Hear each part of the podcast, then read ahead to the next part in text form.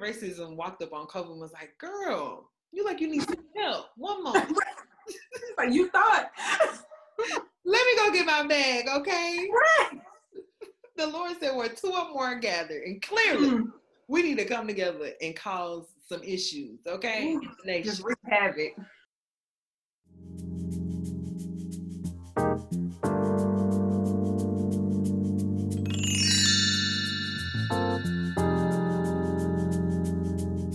What's up, y'all? Welcome back to the sit down. I am your host, Brenks, and today we are virtually zooming with Mia Brantley Wright. So, what's up, girl? Hey, girl. Let me get y'all the tea. Okay, we've been trying to record this episode like the last hour. Okay, so was using one platform. Normally, that platform does what it wants to, but today it legit just want to cut up. So we just gonna leave. We just gonna leave them where they at right now. We're gonna figure that out later. But like today has been the most Monday's day ever. Like it's just doing the most. Mm-hmm. But you know what? We're gonna keep on going. We're gonna get this episode recorded. We're gonna do what we gotta do because we are trying to give content to y'all. Because I know I have been gone for a while. I know y'all trying to figure out like where she been, like what is going on. Like she not talking to us. She can drop two posts. That's it so as you all know, COVID is happening, which is one reason why we're doing Zoom, because you know we try to get people in person as much as possible. And then mm-hmm. not only to deal with one pandemic, but we're also dealing with systemic racism. So there's that. Not to say that systemic racism ever went away. It's just really doing the most right now with COVID, maybe it's just ridiculous all it's just ridiculous. But um a brief introduction to mia i met mia in undergrad go blazers. And um recently i was on facebook of course like everybody because we not really supposed to be going out like that. So i'm gonna get on social media. Mm-hmm. so i got mm-hmm. on there and i've been scrolling. And i was like oh, okay. This this post looks interesting. So i started read, reading one of her blog posts. And i was like this is really good. Like this is really good And so then I wrote, I was like, would you be interested in coming on my podcast, talk about this? I think you're shedding light really good areas. but before we get into that really good blog post that she um that she made, I do just want to catch up with you just see how you've been doing, how you've been dealing with COVID mm-hmm. and racism and just everything that's going on in the world. Oh, child. so um, you know, it's so funny that you were talking about like you know, we have this one pandemic of COVID, and then we have this other pandemic come up and be like, oh, girl, just hold on one second, right? Because I was talking to my advisor, so I'm in the kind of like latter stages of getting my PhD um, in sociology, and so I'm getting ready to propose my dissertation, and my dissertation uh, deals with um, basically basically racial how racialized violence against Black children impact their mother's health Okay. Um, so very relevant, right? And so, um, unfortunately, and so when COVID happened was around the time when I was looking to try to start collecting um, my data. And so I was like, like doing my interviews and things like that. And I was telling my advisor, like, you know, I really don't think this is going to be relevant. Like, I don't think people are going to want to engage in this right now because people are losing their jobs, people are sick, people are losing family members. Like no one's gonna really be thinking about this. Right. Fast forward, and I was like, "Oh, girl, how naive!" Just one moment, I'll help. I was like, "Oh, so you know, how naive of me to think that um, a, a, a pandemic, right, would uh, stop racism." Right. Racism is untouched. It is undefeated. Um, unfortunately, right. So, so yeah, the work is still relevant. But how have I been dealing? Um, I think one of the biggest lessons that just all of this has taught me, just quarantining and everything, has really been like setting boundaries in place, like the importance of you know stopping, taking a break, like you know, no social media for today. Um, you know, no phone calls, no, you know, whatever, whatever it is that yeah. um, I need to do, but just setting up that space for me to find some peace. Um, also, like therapy mm-hmm. is so important. Let's normalize therapy, right? Yes. Um, Please go to a therapist. Find you one. please. All these insurance companies have been like, I went to um went to my therapist there this month, this June. My like the months have literally, I don't even know. Last month I remember it was February. I don't even remember anything else because it's just like what really happened. But like yes. to my therapist, and they was like, yeah, you know, you don't have a copay this month because like Blue Cross Blue Shield is covering like um, therapy sessions or whatever. And I was like, that's clutch because it's needed. And she's right. like, oh, is everything okay? Because you know, you normally see me like once or twice a month. But you have like three appointments. This I was like, look, going on. Okay. Right. Right. No, it is not okay. not okay. Like it's it's okay to not be okay. Right. We literally like we working from home. Then now we back in the office. So I'm dealing with like going back into the office, bringing my staff back into the office. Yeah. How was my mom doing? Because she's at risk. She had to go back to work. They don't care. And then I'm like, okay, so I'm supposed to be getting married soon. Like, how's that gonna work? Because like, God forbid somebody come to my wedding and then get COVID. Like, how do you like? That's just a big. This is the craziest thing. And then like my family, like both of our families are older, so like, it's just it's just a lot to deal with. And I had to be honest. Like in the beginning, I rebelled. I was like, this is not happening. I ain't wearing no mask. I ain't going nowhere. But I'm not about to be wearing these masks. I'm not about to be doing all this stuff. And so this like now I'm like, well, I'm gonna get this mask because it's cute and this kind of goes with my skin tone and I can wear this one with most cause like it just is what it is. And it's such yeah. say like this is the new normal, but it's a whole it's a whole new thing. It's a whole new world as um yeah. Ariel would say, because it's just it's a lot. But like you said, like setting up those boundaries, y'all like social media is good to a certain extent. Like if you're trying to network, if you're trying to get like podcasts and different things with your business out and get people involved, great. But when like something bad is going on in the world, social media is the last place you want to be. exactly. Like it's okay to be like, oh, not today, Facebook. Not today. Right. You just have to cut it off. That's one reason why y'all ain't really see me on Instagram. Like I'll share what everybody else is talking about, but trying to like bring a post together to get my words together. It's just difficult because, like you said, me, I'm just like we tired. Like I'm tired. Tired. I'm just tired. Like every time, like you said, you would think that racism would take a break during the pandemic, but then you literally have 70% of the deaths in Chicago being black and brown people. And it's just like, you ain't even want to take a break, but a pandemic, like we no. can't. like you was like, no, ain't no break. Like, what are you talking about? Piece racist. Yeah, you thought it was good. No, Mm-mm. no. It's still bad out here in these streets. Right. it's still not okay. But um, and that brings me to your blog post that you made. And so yeah. go ahead and kind of give us a good um give the people a good introduction. I'm saying us like I haven't read it, but give the viewers and listeners a good introduction to your recent blog post. Yeah, so I created this blog post, right? I wrote this blog post entitled We're All One in Jesus How Colorblindness Tears Apart the Church. Um, and so basically, you know, where that title comes from, kind of where this, um, the entire preface of this um, uh, face, uh, this blog post lies in the scripture, uh, Galatians 3 and starting in verse 26, it says, So in Christ Jesus, you are all children of God through faith. For all of you who were baptized into Christ have clothed yourselves with Christ. There is neither Jew nor Gentile, neither slave nor free, nor is there male and female, for you are all one in Christ Jesus. Come on, scripture. And this scripture,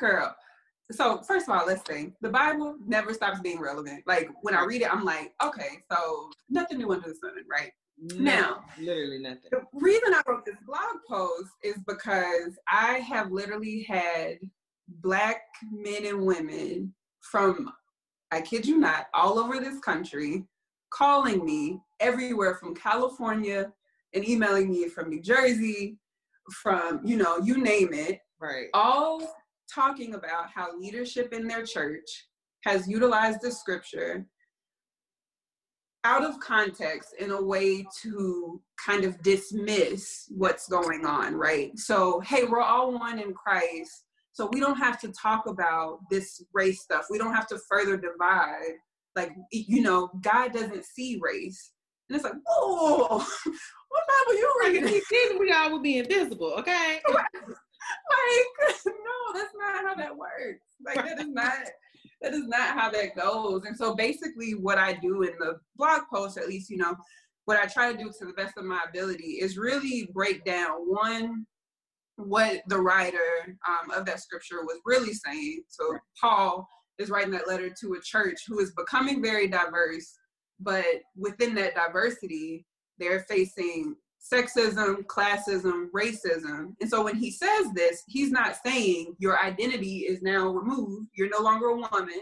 You are just, you know, a follower of Jesus. No, he's saying, hey, all these differences that you have in society that is tearing you guys apart, Jesus is building a bridge, right? Jesus is the one that's supposed to connect you guys, not further divide, right? Right. Um, and and if you're following him, then and we can talk about that later but like the work that you're doing mm-hmm. should show like you're fighting racism you're fighting sexism you're fighting classism because that is what jesus did in his daily life right? We can easily go to any scripture and see that. So for someone to say oh you don't need you don't see color in the church it's like well you're not reading the same bible i'm reading you know? Like you're not seeing the scriptures Exactly. And it's so like when I seen that post, I was just like, now girl, you didn't say something. you didn't say something right here because and I think sometimes I feel like people do this. They don't do it intentionally, and then sometimes I feel like it's intentional. Like sometimes people will take like Bible scriptures or quotes and like they'll get the understanding. They'll be like, okay, well it's this, this, and this. When it's really not. And sometimes, like I said, like it's out of intention, and then sometimes it's no intention. Mm-hmm. with this, like, we just that's like that's something my mom always said. Like you have to get you have to know and get to know the word for yourself because yep. of situations like this, where it's like yeah. you can't, especially like in today's society, even back then, like as Paul is saying, you cannot sit here and say that you don't see color or you don't see difference or anything. Like you can't say yeah. look at me as a man and don't see that I'm a woman. Like you're gonna see that difference.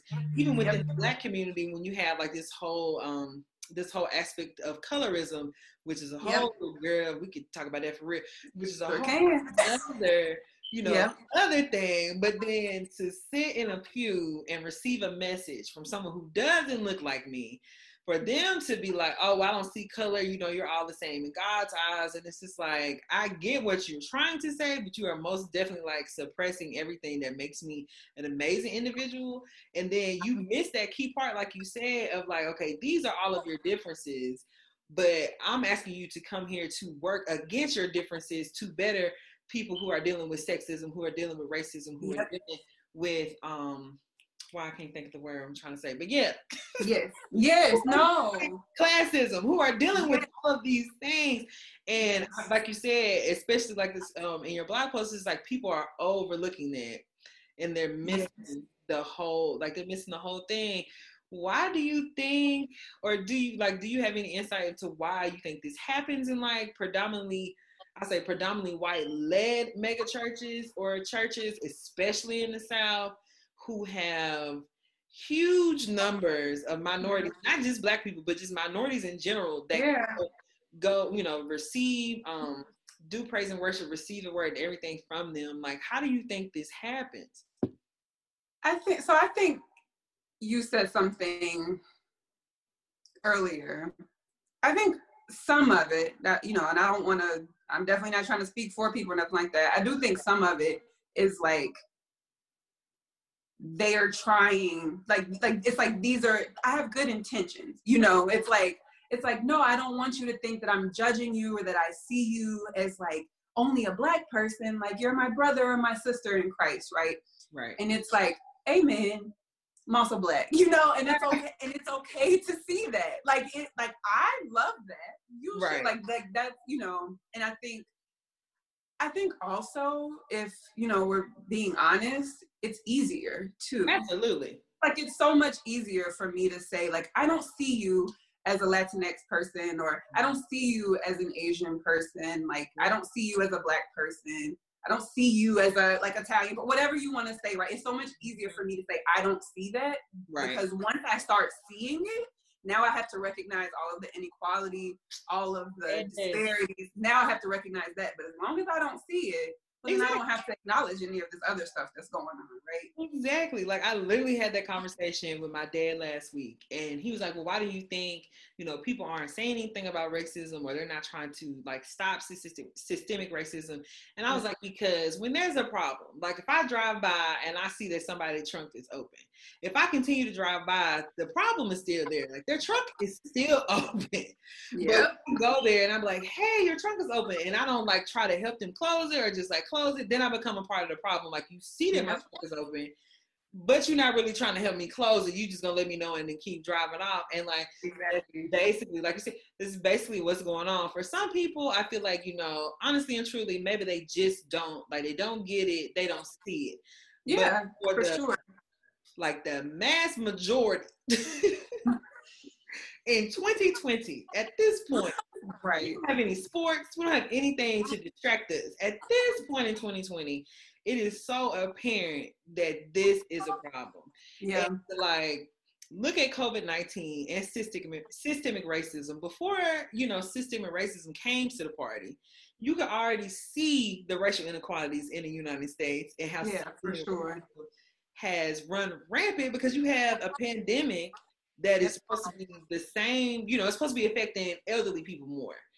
And you seeing more elderly black people or elderly Latinx people. Like you're not mm-hmm. seeing people who are dying from the virus. I put it that way because some elderly white people are getting the virus for sure. But yeah. you look at those mortality rates, they are most definitely swinging to a whole nother side, showing a whole nother conversation that honestly, and this is kind of crazy because like I love public health, like public health is my jam. But I feel like in public health, we've done a disservice to the community because we have always been willing to talk about social economic status or where you grew up or where you live, all these different things, but we have never really been open to talking about racism. And if we have been, it's not pushed when you're in school. Like people not talking about racism like that when you right. get into public health, even undergrad. And so, like I remember doing my master's project, and they was like, you know, out of all these things that you've men- mentioned, like mental health and food insecurity and low SES and racism, which one do you think could tackle all the others? And I was like, racism, because truly in America, I probably feel like we have like more of a class, like we do, we deal with everything like other countries. Like we have like a classism. So we have classism issues, but right. because we have never dealt with our past of racism, classism kind of gets foregone and it's more of a racist systemic racism issue where mm-hmm. you have groups of low SES but a white person with a high school diploma and a black person with a high school diploma will have totally different playing ground when it comes to trying to survive out here. Mm-hmm. So it's like it's not the same. And COVID nineteen showed us that before we started seeing all these police killings, more of them, because I won't say yeah. they just happened now, because like we still have, you know, Trayvon Martin, Tamir Rice, and all these other names yeah. But it's like exhausting to even having to keep saying, you know what I'm saying, all these names. And it's like people are tired. Like this is it. Yes. Yeah. And I think I, and like just to add to something that you said too, um, because I think it is really common like for for people to want to like even the fact that someone asked you like which one of these factors do you think would trump all the others? Right. Why why do they have to? Like we're multi-dimensional beings and so like my race and my gender i cannot pull them from one another and say like oh this happened because i was black versus this happened because i was a woman. Like like this is all part of me. This all functions together right? And so but i think like you know humans like to dichotomize things or separate things. And so right. we don't like to think of how things interact together. Mm-hmm. and even the point that you made about you know, a white person with a high school diploma having a different um, experience than a black person with a high school diploma. Like, I, I think people can hear that and be like, well, I, you know, I grew up poor, I, you know, whatever. And, and those things can absolutely be true and they can absolutely make your life hard. Mm-hmm. Um, and I don't think anyone ever wants to deny that. Absolutely. But like there is 100% like when we think about um like right now something that you know I hate to say it like this like a hot topic is like black maternal health right um and there's research out there. You can look at Pew Research Center. Um, you can look at all, you know, just Google Scholars is our friend, right? So you can you can look at the research and see like like Black women who um, have have um, advanced degrees are um, their their maternal mortality is higher than white women yep. who do not have those um, uh, uh, accelerated degrees, right? And so a lot of like for a long time in public health, especially, but not exclusively, mm-hmm. um, you would hear people say education is the great equalizer. You get education, and now everybody's on the same playing field. Yep. It's like you see the research is not agreeing with that, right? Um, exactly. So we have to look at all these other dimensions, and does that mean that like race is more important than these other things. I mean, we can argue that, yeah, maybe it is, but also, like, we don't even have to really think of it like that. We can just be like, hey, clearly race is important. like, education is not the great equalizer. So mm-hmm. let's kind of stop telling that myth and let's address, like, what's really happening, like you were, you know, like you were saying. So, yeah, I 100% agree with that that study that you mentioned, it's crazy that you mentioned it. That study is literally the study that I remember reading when I was like, okay, I don't want to go to medical school anymore. I want to be a public health practitioner. Yes. because yes. I was like, I'm a black woman. I plan to have like higher advanced degrees. I want to have good, you know, mortality health and have um not mortality health, but um pregnancies and like right. pregnancies healthy babies.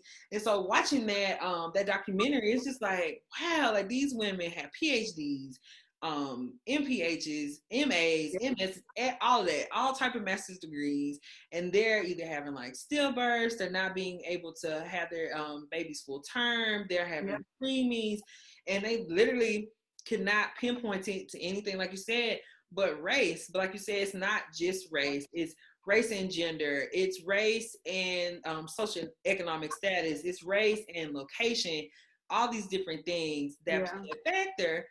But it was yeah. When I seen that, I was like, this is crazy. Yeah, yeah. And then somebody actually took the time to do the research to see that it's not just oh, it's just education. Everybody right. go out and get a degree. And I mean, as you know, as being um, a millennial or like a 90s baby, that's what we were told. Like, go to school, yes, get your degree, you're gonna have a better life, you're gonna be able to get this house with this white picket fence. Basically, you're gonna have like a golden ticket to this American dream. Yeah. But it's like the older we get, the more we get into like sociology or public health, right. realize that that dream Lies. is, is a lie. it's a whole lie. It's not even the truth. It don't exist. Ain't nobody. it's not true. I ain't seen no picket fence. None of that. Maybe the picket fence is all these letters that I'm getting from these student loans. now let's talk about it. let's, let's talk about it. Can we not, please, for the people? But with everything going on, one of my biggest things because I remember being that person was like, okay, I'm gonna help other people see my community. I'm gonna be like, okay, so these are things that we experience, and this is why we're experiencing them, and these are ways we can change them. But it always felt like a lot of work as a person who's being affected by that system. Why not have someone who either benefits from the system or kind of knows how to like get them cheat codes and kind of switch the system off? Why not have them be a part of that work. So, like, what do you say to the whole conversation that's been in social media around, okay, white people, they need to learn how to do this, they need to understand what's going on so that they can change it because it's really on them to change, all that type of stuff. But, like, how do you feel about just being like, hey, this is what you can read. It's been like 400 years of research, go figure it out. Or do you feel like, you know, we should still kind of help them through, kind of coach them through like everything that's going on? Yeah, girl. Um, right. So, so I want to be very clear about something because I I've been having this conversation a lot too because I have put myself in a position um, that I chose to that I want to. I put myself in a position where I've been um, kind of disseminating like educational materials absolutely um, to non black people, right? So white people, um, non black people of color, like that's been what I've been doing lately. Mm-hmm. I do not believe that all black people have to teach anyone. Right. You don't have to teach anybody you don't want anything. Right. right. Yeah, no. Um because and I don't say that in like a prideful way, but I say that in a very um compassionate and also realistic way of every time a black person has to relive the racial trauma that they've experienced to teach someone that is detrimental to their mental health which we know also impacts physical health exactly. and we can think that those things um, are helpful uh, but to force and they are helpful but to force that on people that's just that's i would never do that right so yeah. i put myself in that position um, but I don't think anybody has to do that. I 100% agree with a large part of that conversation is being had of like to end white supremacy, to, you know, to end anti-blackness, you have to have white people on board. The same way if you want to end patriarchy, you have to have men on board, right? Absolutely. Yep.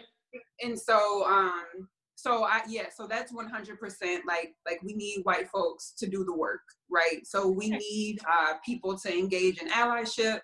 Um, I just did a post, but like most of my posts are, are for Christians, um, but it's not exclusively for Christians. I think non-Christians can also take things out of that for sure. Um, I just did a post about um, five ways that there are five things um, about allyship that we can learn from Jesus, right? Like um, I think one of the things that I hear a lot of people use is like, I'm an ally, I'm an ally. And it's kind of like, well, what are you doing? Right? Um, allyship is a verb, right? like I love like, it. I love it. it's work, you know. Um, and I think that can sound really um intimidating. That can sound, you know, um, I mean, honestly, it could just sound like a lot when you say, "Hey, you got to do the work. You got to do the work." But that's the reality. Like, it's tiring to live it, and it's tiring. So you know what I mean? It's tiring to do the work. But exactly, like we can both be tired. Like I'm tired of living it. Tired together. Exactly. okay. True allyship. Okay. Right. I'm tired because I'm living it. You tired for trying to change it. We're gonna be tied together, and we yes. can recharge together and pour, you know, pour into our cups and get, get back on this get back on the grind because it's it's it's a lot. It's a lot. But yeah, I think you know, I kind of feel like it's like it sounds nice when people say it on social media. Of course, it's gonna get like a double tap. It's like I'm not helping, you know, non-black folks figure this out. It's been countless, you know, things of research. These are the books you can use and da da da da. But I feel like as a black person, who is invited to a table or you have the opportunity to create a table or you can you know share your story in a way that can help other people who don't look like you get it to make a change I, if you have the mental capacity if you have the strength if you know your boundaries if you have like your support group around you to where yeah. you can do that absolutely do it like you said because I've been put in those same situations where like I'm the only one that looks that looks like me at the table. And I decided a long time ago, like even if I would have to shut down after and like get myself together, that I was gonna make sure that voices like mine that would never get told would still have some shade of light. Somebody would yeah. hear, you know, where they're coming from which makes it so triggering when stuff like this happens in social media. It's just like, now I didn't told, I didn't told this story before. I didn't told right. before. right. Y'all, that's so true. Why that's so- like why is it not being understood? Like I told the story before. I did this. I did this with Trayvon Martin. I remember learning about Emmett Till and telling his story and his mother's story and how she left his casket open on purpose so that people could understand and I was talking to my aunt the other day. I was like, I refuse to have this type of conversation with my kids. Like, this is like enough is enough. Like, my mom remembers like her high school. It might even be a middle school being desegregated. Like she remembers that stuff. Mm-hmm. And like people are like, oh, it was so long ago. I'm like, it's not. I can literally bring this person right here and she can tell you exactly what it was like because she was alive then. So it hasn't, you know, it hasn't been that long ago and then no. seeing things and like social media. So like one of the one of the things I remember seeing on Facebook, this is when I was on there for real, um, is Pastor Chris from Church of the Highlands mm. getting a lot of backlash, like losing connections in the city of Birmingham, people not letting him, you know, have services there anymore, having just community ties because yeah. of likes that you have, you know, on Facebook. Like even if that's not what you perpetuate, that's not the energy that you give out. If you liking it, that's a behavior, that's an attitude, that's a belief system that you double tapping. Yeah. And so, you know, he is well known in Alabama. He has churches all across the state. Um, he's even been said to have the biggest, you know, the biggest, I guess, church I don't even know like system in Alabama. He's almost in every state and he um every city, excuse me, and he has a lot of black and um non-black people of color that goes to his church. And so people's yeah. like, why are you double tapping on this man's page? Um about you know different things that like support Trump or saying things about um uh, President Obama and all these type of things, and then here in Huntsville, we got on the map. Look at the so, um, Handel's ice cream is supposed to be like one of the best ice creams people have ever had. And so back in 2015, their owner was saying a bunch of stuff, um, saying, you know, the N word this and N word that and da da da. And I was like, mm. If this would have been like early 2000s, I might have would have gave him a pass. I might have would have been like, oh, okay, well, that's like 20 years ago you know, the climate was different then. Like people used to say freely on TV, it just was what it was. But like 2015, so that was five years ago. That was post Obama. Like him mm. twice, all the stuff with him. Um, Trayvon Martin had happened, all those things. You don't get a pass this time. So mm-hmm. like long story short, of course he comes with an apology, but the company is like, nah, you gone because you giving us bad business.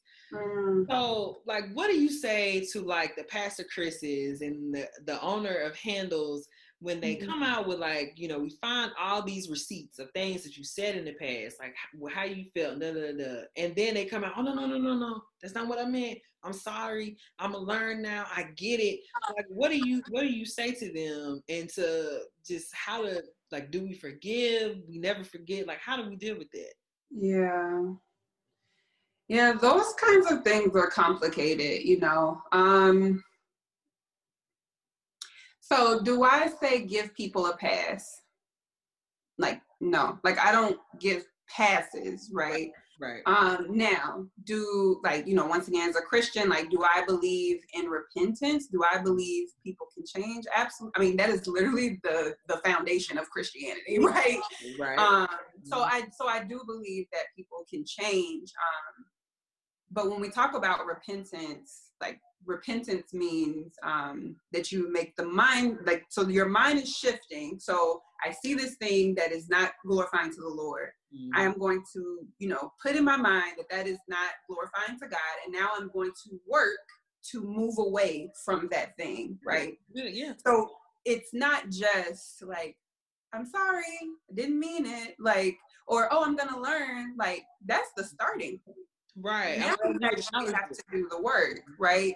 Yep. Um, and I think a lot of the times when people hear like, you know, give this person grace or, you know, um, they made a mistake or things like that, I think people can hear grace and think that that means docile mm. or that means ignore and that is not what that is not what that means right so if someone if I if I know someone who um, particularly like in the case of, of the pastor so it's like somebody who identifies as a christian right mm-hmm. if mm-hmm. he if he does something that is clearly racist like we could say sinful in general but in this context right. racist, racist, and then right. we say he says no i'm sorry i'm going to learn i'm going to change my mind immediately goes to matthew 18 so matthew 18 has an entire section that teaches you what to do with sin Okay. So if he's if he does something sinful, racist, I'm gonna go to him, mm-hmm. gonna bring it to him. He doesn't change or he doesn't listen. Okay, I'm gonna bring somebody else with me. Yeah. And I'm going to now we're going to have this conversation. Still doesn't change. Okay, now we're gonna bring it in front of the entire church. Right. still doesn't change.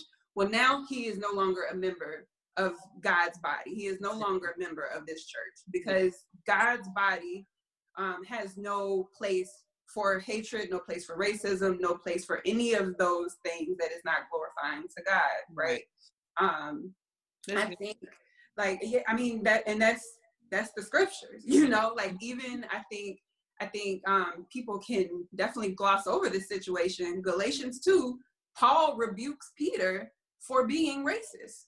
like Paul um, Peter is showing favoritism to the Jewish people when he, um when they come around in front of the Gentiles. So like low key, like he's hanging out with the Gentiles, and the Jewish people come along and he's like, oh no, I can't sit with y'all no more, right? Mm-hmm. Paul's like, oh wait a minute, like that's not of the Jesus that we serve, right? Like that is not what you were taught. Mm-hmm. Um, so no one is above rebuke, no one is above correction, and I think if you, you know, it's all about the action that follows, right? Like like right. you make the mind change and then you work. And that doesn't mean that you're not gonna mess up. I'm sure we can all think of things that we've said or done and we're like, oh my gosh, I hope nobody ever find out about that or I want to take that back, right? Right. But it's about growing from that and it's like let me see your track record. Like let me see what happens after this point, right? Um yeah. You know, you know the good you ought to do, but do not do, it is sin. So I'm gonna just let that scripture speak for us. Right you know, and you bring and you bring up a good point. Like you go to that person and be like, "Hey, you know, I seen this. Like, can we work this out?" Mm-mm. Okay, well, I'm gonna bring myself and a close friend. Like, mm-hmm. what's going on? They see it. You know, you respect me, you respect them. Like, let's have a conversation. Yeah. Cool. We're gonna bring it in front. Yeah. We're gonna bring it in front of everybody. And honestly, like in my mind, I feel like you know, somebody tried to do that for him. Somebody was like, you know, hey, you see this? You might you clean up your social media. Like might like, clean up your social media. You know, now you are, you know, like the head of all these churches. Like, let's just clean up social media a little bit. Okay, cool. Then it's just like, mm, still see you liking some stuff. Probably shouldn't like that stuff. Okay, I'm, I'm, I'm gonna cut it out. Then it's like Pastor Chris is on blast for all these things. And like, you know, of course, like he came back with an apology and he, you know, said, you know, this was wrong and um, you know, God has to strip you to build you back up into a better person, which I most definitely feel like I went through a lot of humbling experiences. So I get, you know, I get that. And it's like not to give him a pass because I feel like black folks are just tired. I feel like black folks, and this is this is all y'all already know. This is all my opinion. This is Brenks.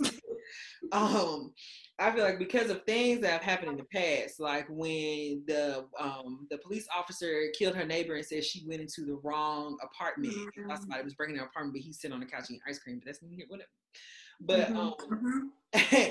at the yeah. trial, like his family was like so um, welcoming and forgiving to the officer, and so black folks was like enraged. I was, I was like upset. I was like, no, no, no, no. Like it's enough. Enough is enough. Like we didn't turned enough teachers. We didn't ran out of cheeks. We didn't say, you know, we forgive you and all this type of stuff. Like yeah. for like some retribution. Like it's time for okay, you do wrong, you gonna pay for this for real this time. Like we're not gonna just keep forgiving y'all. But at the same time, I also feel like you have to operate in like grace and give people grace sometimes and give them the space. Yeah.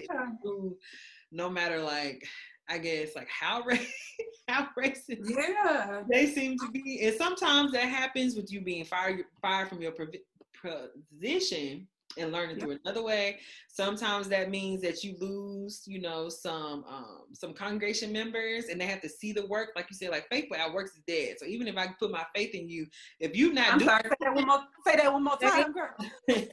Faith without works is dead. All right. Okay. All right. So it's just like I'm gonna put my faith back in you. I done gave you my little trust key, and you're not doing nothing for me to trust you for real. Like you're not doing none of the stuff you said. Like you're not donating to any Black Lives Matter things. You're not helping with any anything that's going on in the city. You're not bringing more people. Um, you're not diversifying the people that are on your staff to bring folks that are from to, from the community that look like the community that can tell you about the community so you can help the community. Community. You're not doing none of that stuff. Then you then likes is true. But if you start actually doing that stuff, and like, does that mean that people still not gonna be skeptical? People still gonna be skeptical skeptical yeah. because they've been burned before. So it's like, mm, I don't know.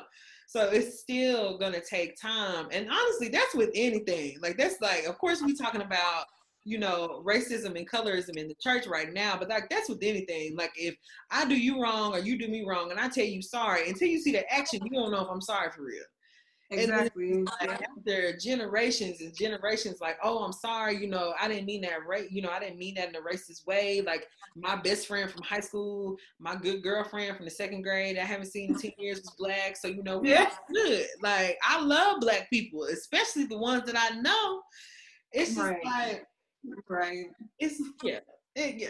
Like I'm, I'm on this child, but you know, we have to give people, we have to give folks the grace and the opportunity to change. But that doesn't mean we forget what they have done. And it's okay to be like, okay, I'm just gonna keep keep watching you work. And it's kind of just yeah. like watch the action that comes after the words to really yeah. they've made a difference. Like hold hold like you said, like like give people the space to change. Um, but also hold them accountable, you know, too. Like, like, I mean, that's that's with in like you said, anything else. We can talk about that with anything else. It's hold people accountable, let people like like gives people space, hold them accountable, check in, like, hey, I don't, you know. And I think like I want to say too, I think especially as of late, but I think in general, mm-hmm. a lot of this gets conflated with like like opinion stuff or like like like politics and things like that. And it's like, oh, like like let let's be clear. Like I can be friend, I am friends with people who have a completely different mm-hmm. like worldview, right? Like they're more conservative, like they've, you know, voted for the president, like all that stuff. And we are friends. Right. Because they also like which I know people are like, how? But they also like value my humanity. Mm-hmm. These are people who voted for the president, but have also said Black Lives Matter. Mm-hmm. And these are people who understand that this is a human issue. This is not a political issue. This is not like we can differ on a lot of things, right? But we can't differ on whether or not Black people deserve life. Like that's not that's that's not something that we can differ on, right? right. Um, so I just wanted to say that too, because I think that's something that can kind of get misconstrued in there. It's like if I say Black Lives Matter, then that means that I don't support this, or you know, if I befriend this person and they're conservative and they gonna think I'm not serious about the cause. And it's like, y'all, we are complex people. We can have different opinions on different things, yeah. but there's some things that we cannot differ on. And I think th- those are the moral issues. And I think, like you said, like with humanity, like as human beings that share this space on this earth, because at the end of the day, if like the ozone layer continues to get bigger, it's not just gonna be like, oh, well, you know, that's happening over there in like the right. east or that's happening in the west. Like, nah, we all on this earth. Like, we can't really create another one. I'm pretty sure there's somebody in the lab trying to figure out where like where's like homestead Earth two, but it's just like as of right now, we here together. So and like this has just been something that I've been dealing with with the with politics with these two different parties, and I've been saying this for probably like last couple of years, just like real quiet. I'm like close friends. I'm just like, you know, the Republicans not really for you Mm. let's not get it confused. The Democrats not really for us either. Mm. They just know mm. how to say it in a nice way that makes you feel included and like warm mm-hmm. and feeling on the inside. Yeah. They don't really care either. And so, like you said, it's like a human, like moral issue because when you look in politics, I feel like politics takes those moral issue, issues, takes those things that like tug at our heartstrings, and then uses yep. them against us to control how we decide to vote, how we decide to think, who we're gonna accept, yeah. who we're not gonna accept, and all these things. And like you said, um, just going back to Christianity and the word for me is just like for God so loved the world that he gave his only begotten son. He loved yep. the world. So who am yep. I not to love the world and try to be inclusive as possible? Now I will be yep. honest. I'm still working on it, okay? Because I'm still hey. trying to figure out where me and Cheeto can. It's a process you know, we can meet on one accord. I'm still, you know, some folks that voted for, you know, the current president, I'd be like, you gonna have to break it down because some of the things that he has said completely goes against all my morals. And it's just like the things that he's doing is perpetuating me not living on this earth and my life not mattering, like you said. But if you can see, and I feel like a lot of people had that switch in their mind, like they voted for him, you know, the first time. And then as things went along, they was like, oh, he not for me either. Like he not for me. He don't mm-hmm. care about me. He's using me mm-hmm. to get, you know, his political gain or his um, you know, his statue or whatever. Mm-hmm, mm-hmm. And so, like, like you said, with people who voted for him and are now saying Black Lives Matter because they see that these systems are working against each other, but at the end of the day, it's gonna be all of us. Like we're all being affected by this. Yeah. COVID nineteen is affecting all of us, like systemic yeah. racism, which affects how long certain groups of people live and their life expectancy affects all of our general health. You know what I mean? Mm-hmm. So, mm-hmm once I think people start understanding that, and I think people have starting to see um, starting to see that. Of course, um, for a prime example, is like the crack epidemic versus the opioid epidemic. So now mm-hmm. you see that systemic racism, which um, played a huge role in the crack ep- epidemic, has now filter over to the opioid epidemic. And so, like, mm-hmm. yes, like, are black people being affected by this? Yes. Are Latinx people? Yes. Are white people? Mm-hmm. Yes. Like, those proportions might be different, but at the end of the day, as human beings, we're all being affected by it. So, yeah. kind of be like, you're a human. You might be lighter than me. Oh, okay, well, you have olive skin or you have darker skin. But at the end of the day, we all have hearts that beat. We all have eyes that blink. We go to sleep. Yeah. We have dreams you know, when we hit our toes, our toes hurt, like we feel pain. yeah. like regardless of like even who you serve, we are still all humans in this space. So it's like why is it so hard for people to be like, oh yeah, you know, Black Lives Matter, and I'd be like, but all lives matter. like, of course, all lives matter because right. now, from an equitable standpoint, Black lives are not mattering as much because right. killing us. So with that being said, yeah, let's talk about that a little bit. so yes, so like equity versus equality, sis. Mm. What are yeah. Yeah, I think I think and it's interesting because this is a conversation that so like in sociology we tend to use them interchangeably because okay. kind of like and not that because and I'll explain, they don't mean the same thing, but I think at least in my work and just the way that I see the world, when I think of an equal world, I think of an equitable world, right? Like I don't think uh well, so I'll explain. So when we think of um kind of like equality, that's that's kind of like okay, this basic like watered down level that's giving everybody the same thing right? right. So then equity is kind of making sure that everyone um, has enough to be at the same place right? Or have the same opportunities right? So um so let's say there's like an arbitrary this kind of like arbitrary goal of like you know make sure everybody gets to a hundred dollars at some point in their life. Right. So let's say I let let's say you have seventy five dollars, and I have twenty five, mm mm-hmm. and you know there's this thing where they make sure like well you know make sure everybody can reach their goal. We want to be equal. We've been giving Obrinka ten dollars. Mm-hmm. Um, you know, eh, you know, we've been giving her ten dollars every year. So we need to start giving everyone ten dollars. So now Brinka gets ten dollars and Mia gets ten dollars. Mm-hmm well, you started out at 75, so now you're gonna have 85, but now I got 35.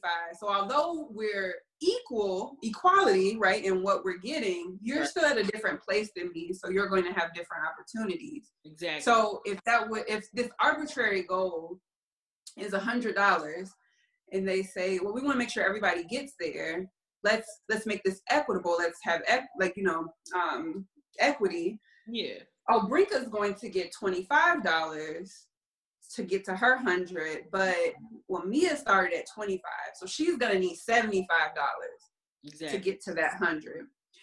Now they have the same opportunities, right? Um, Absolutely, yeah. The thing with that, I think that can be difficult. Um, I think what makes equality it sound more appealing is that it sounds more fair, right? Mm-hmm. So like everyone gets the same thing. That's right. fair.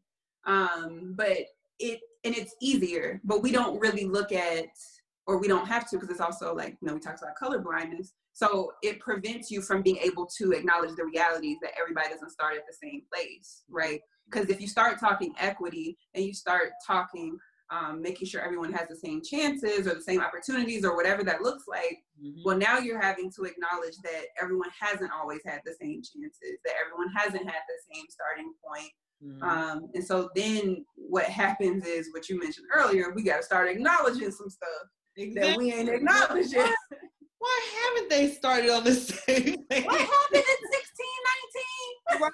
right. Like, why why not? I'm confused. And like when I learned that in school, I was just like, what's equity then? We should have been doing this all this time. Like this is it literally was like I read it and I was like, that's common sense. Like, why wouldn't we do equity? And I was like, I like how they use equality. And they most definitely, I feel like they got us caught up on it because, like you say, it sounds nice, it sounds even, makes yep. everybody feel happy. We're all the same, which is great. Yep. Out here living, and it's just like, if I give you the same textbook, where your textbook is brand new, but then your textbook is missing chapters two through twelve. I still gave you a textbook, so y'all still got textbooks. Mm-hmm. It's not the same.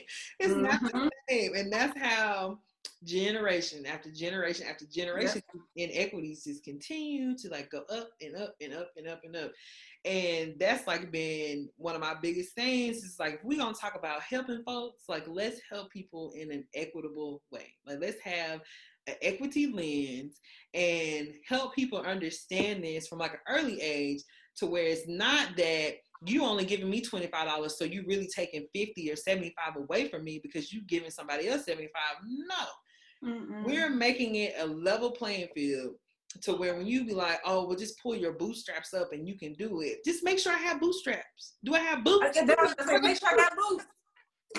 I ain't got no boots. Have boots. And look, I, I take it to the extreme all the time. Do I have feet? You don't even know if I have feet. I can use the boots. Can I walk? Am I capable? That's. Like that is people don't even think about those things. Like, well, I pulled myself up from my bootstraps. I'm like, who bought you the boots? Did you go buy your own boots? Did you inherit boots? Did somebody gift them to you? It's so many different things, and that plays into like, did your parents own land? Did some? Did you inherit land? Did someone, you know, give you land? All these things, and like that's been my biggest thing. It's like, what's the difference between equity and equality, and like, do we understand it as a concept as people living yeah. in a community? That have rights to vote and do all these things. Like, do we even get what that means? Because when I'm looking at these presidential candidates, like, how are you going to assist my community?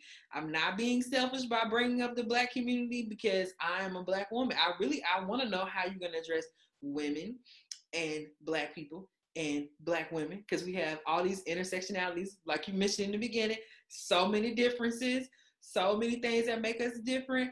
And we just can't, you know, we can't leave those things out. So it's like if I'm speaking to you as a black trans person, I need you to speak to me as if you are talking to a black trans person and what you are going to do for black trans people. I don't need you to yeah. tell me, oh, we're gonna do all these things for the American people and we're gonna make sure that they get that that that.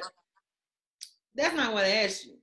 Right. for black trans people. If you really right. want to vote, what are you doing for me? So it's like yeah. Black Lives Matter doesn't ring in your mind and you get that this is an equitable statement because other lives are mattering and these are not, then we we need to have you know a further conversation.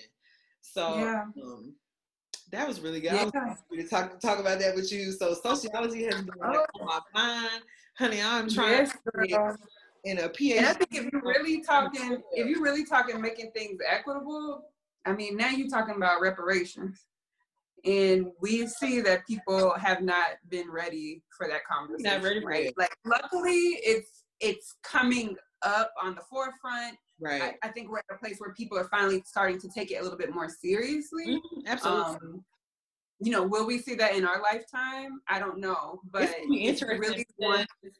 Yeah. It's kind of like I feel like it's gone on so long. Like if you would have did right in the beginning when you said 40 acres and a mule, then it would have been a little bit more tangible. But now I'm like, so you're gonna forget these student loans? Because that's reparations to me. What you? I mean, what yeah. What you doing? It's totally, it's totally different. I mean, like one of my friends brought up, which like like like one of my friends brought up um like one of my one of my uh, white colleagues she was talking and she was like you know if we really want to talk about reparations let's not talk monetary let's talk about like allowing like certain votes uh, from certain communities to count more than others. Mm-hmm. And she was like, "Oh, you're a black person? like your one vote counts for three. And she, you know, and obviously like right. that will probably never happen. But it's this idea of like, let's be creative and think outside. Because I don't think, I mean, like, yeah, money is cool, but it, it's like beyond money, right? Like, like we have to figure out how money is not even as big as it used to be. Like you said, we got to think bigger outside the box. Like, right. what does this look like for education? What does this look like for entrepreneurship? Even like your friend said, for votes. That makes sense. I mean, you know, I like it. I, I take it it's like, and then people, I think people that have like radical ideas get like this bad rap, but it was just like when Paul Revere decided to throw tea in the Boston right. was a radical idea, okay? Yeah. So yeah. Not, we just picked up, oh, we're gonna burn things, we're gonna loot, we're gonna trash stuff. Like we didn't pick that stuff out on our own. Like this is this is true American history if the complete story was told. So um Absolutely. I love the idea of thinking of outside of the box different ways to yeah. do reparations because like you said, I mean, it's you can most definitely tell in COVID, people got to go back to work because the economy is not gonna be able to support all these people. That's point blank. That's point blank. Period. It's just yes. not work. People not getting approved for unemployment because everybody. It's not enough money for everybody. No. Mm-mm. And that. Let me. Ugh, that that is just that is just a lot. But I yeah. loved hearing um hearing you talk about sociology. Look, as some people say at work, we're gonna have to talk offline about sociology because I am trying to get in a PhD sociology program because I feel like that's, yes, what I need. I just whenever I hear sociologists talk, I'm just like, I get that. That makes sense. that, makes so much sense. I want to add to that. That's you are like one of the very few people that hear sociologists talk and are like, I get that. Could we just be talking, girl? We don't know. no, I'm just. Obviously, I'm like, uh huh, and then I'm over there taking notes. I'm like, okay, and she, right, and then you said, mm-hmm, and then that, that's a good, that's a good example. you are so funny. It's so good. So you know, today is Monday for everybody. When you get this, this will be Wednesday, so it'll be a couple days later. But you know, this social media has blown up Juneteenth. So like, let's not say that Juneteenth has never existed because it has. It's been out forever. yeah, yeah. but um, this year, I guess with every with us not having all these different distractions, like we didn't get a basketball final, like we probably not gonna get a football season, which I ain't really pressed. And I am really glad that these black athletes and allies are coming together and saying, no, like this isn't this isn't important right now. Like what's important is to make sure that we all are okay and that we all have a voice and we're all being treated equitably and that you know people that need to be educated are being educated people that have not been receiving assistance in the past are receiving that and most importantly people that deserve justice are receiving justice like let's not forget about Ahmaud Arbery George Floyd and Breonna Taylor and like firing is nice but like I need to see prosecutions. I yeah, that's the start. Like that's just the start. Because yeah, if I don't mean that you don't have a million dollar GoFundMe just waiting on you over here. Like we still love you. You was wrong, but we love like right, right. Or be able to go to the next county and get another job. like you. You know, okay, like George didn't Zimmerman popping bottles in Florida, wherever he is now. But like, oh no, Mm-mm. You're still living. Girl, we not even saying that name. Uh-uh. We're gonna believe it out. It's like Voldemort uh-uh. Right. Not name girl. Mm. we gonna bleep it out at post. but like, how was your Juneteenth? Um, like, what did you do? Did you celebrate? Yeah. Especially, you know, with our COVID nineteen celebrations. yes, girl. It was good. You know, me and my husband, we just made some wings, and um, just real black. You know, like we we listened to music, and um, honestly, like we've just been finding ways to enjoy the little things. So that was, you know, with the pandemic and stuff going on, like that was really um, what we did. Like we just hung out, we ate wings, we, you know, he had to work that day. Mm-hmm. It's not a national holiday, but so then, you know, after he came home, um, yeah, we just we just chilled. Um, and we, I mean, yeah, we definitely celebrate because it's you know, that's our that's our Independence Day, right? right. Um, free, you know, what they say, free-ish. Uh, so that's yeah, that's what we did. Um, Yeah. What did you guys do? So I had to work. Um, I did not plan my hours out accordingly because any other time I would have most definitely took off. Um, mm-hmm. Um, I did not plan my hours accordingly, but I was like, you know, I'm gonna be productive. I'm gonna feed back into my team. So my team um, is a minority team of people of color, Latinx, and Black.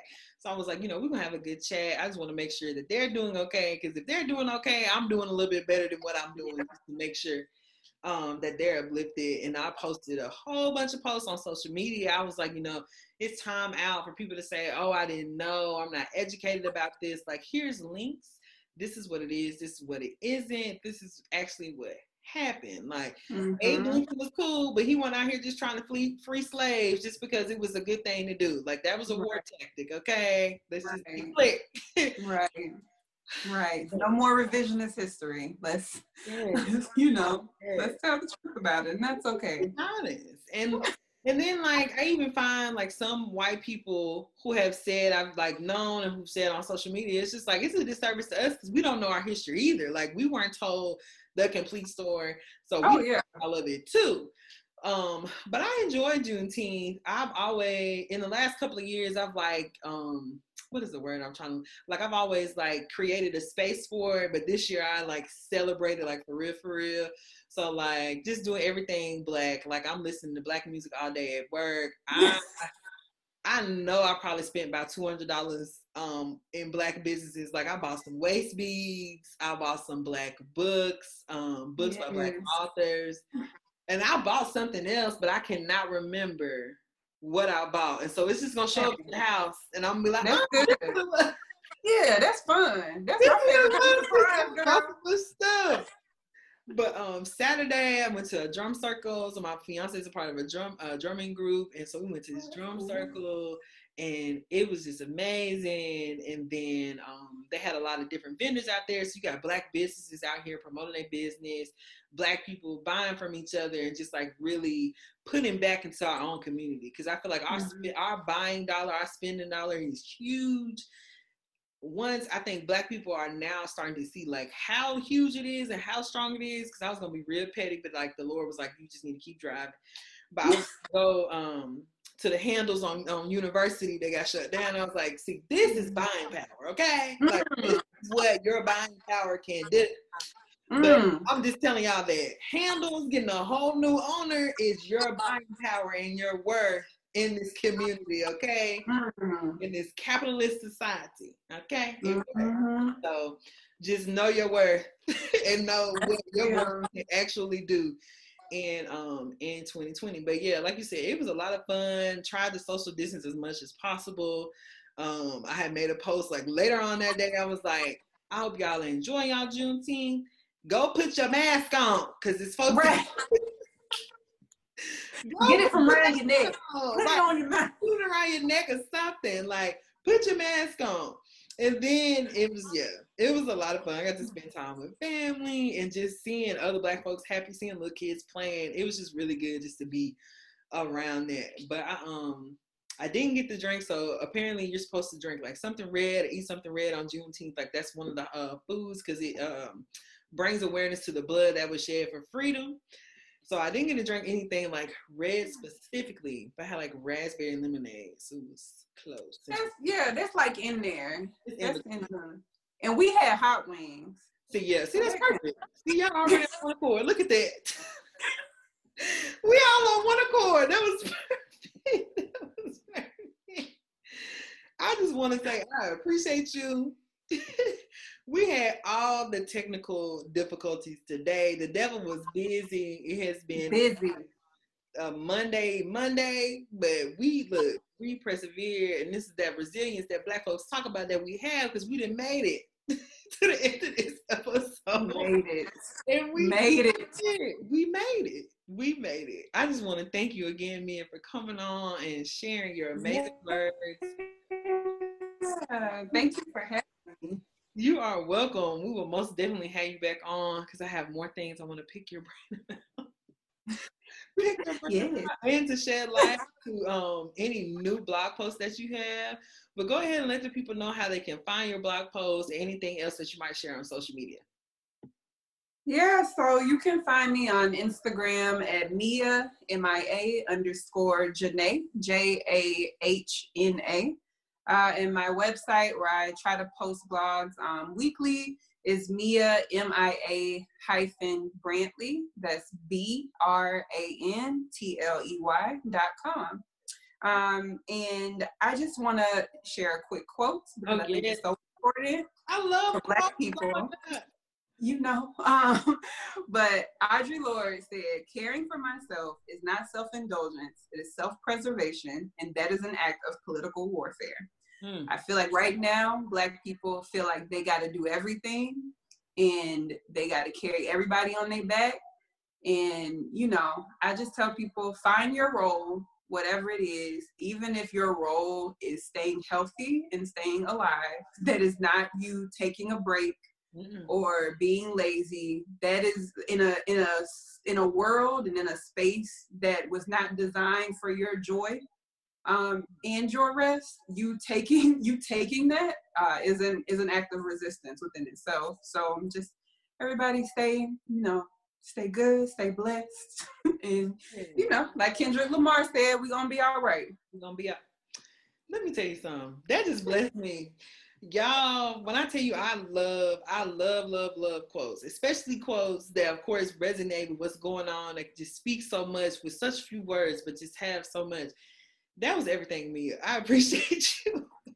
I appreciate you and I thank you. And I see you, girl, and you were out here getting it. And like you said, make sure that you are getting your rest, that you are protecting your peace, and that you are staying healthy out here in these streets. Okay. Mm-hmm. But I want to thank you all for listening. Thank you so much for tuning in once again to the Sit Down with Brenks um, like I said, this episode will be airing shortly, so you'll be hearing it soon to your SoundCloud, Spotify, YouTube, um, Apple Music, all the platforms where you can stream. You will be able to find the Sit Down with Brenks podcast. Um, make sure that you like, share, subscribe, and comment. Tell your friends about me. If you're looking for something to just kind of de stress and just hear some amazing people talk about their experiences and giving you some solutions to your everyday um, struggles and issues, make sure to tune in to the Sit Down with Brenks. So thank y'all, and I'll see you on the next episode. Peace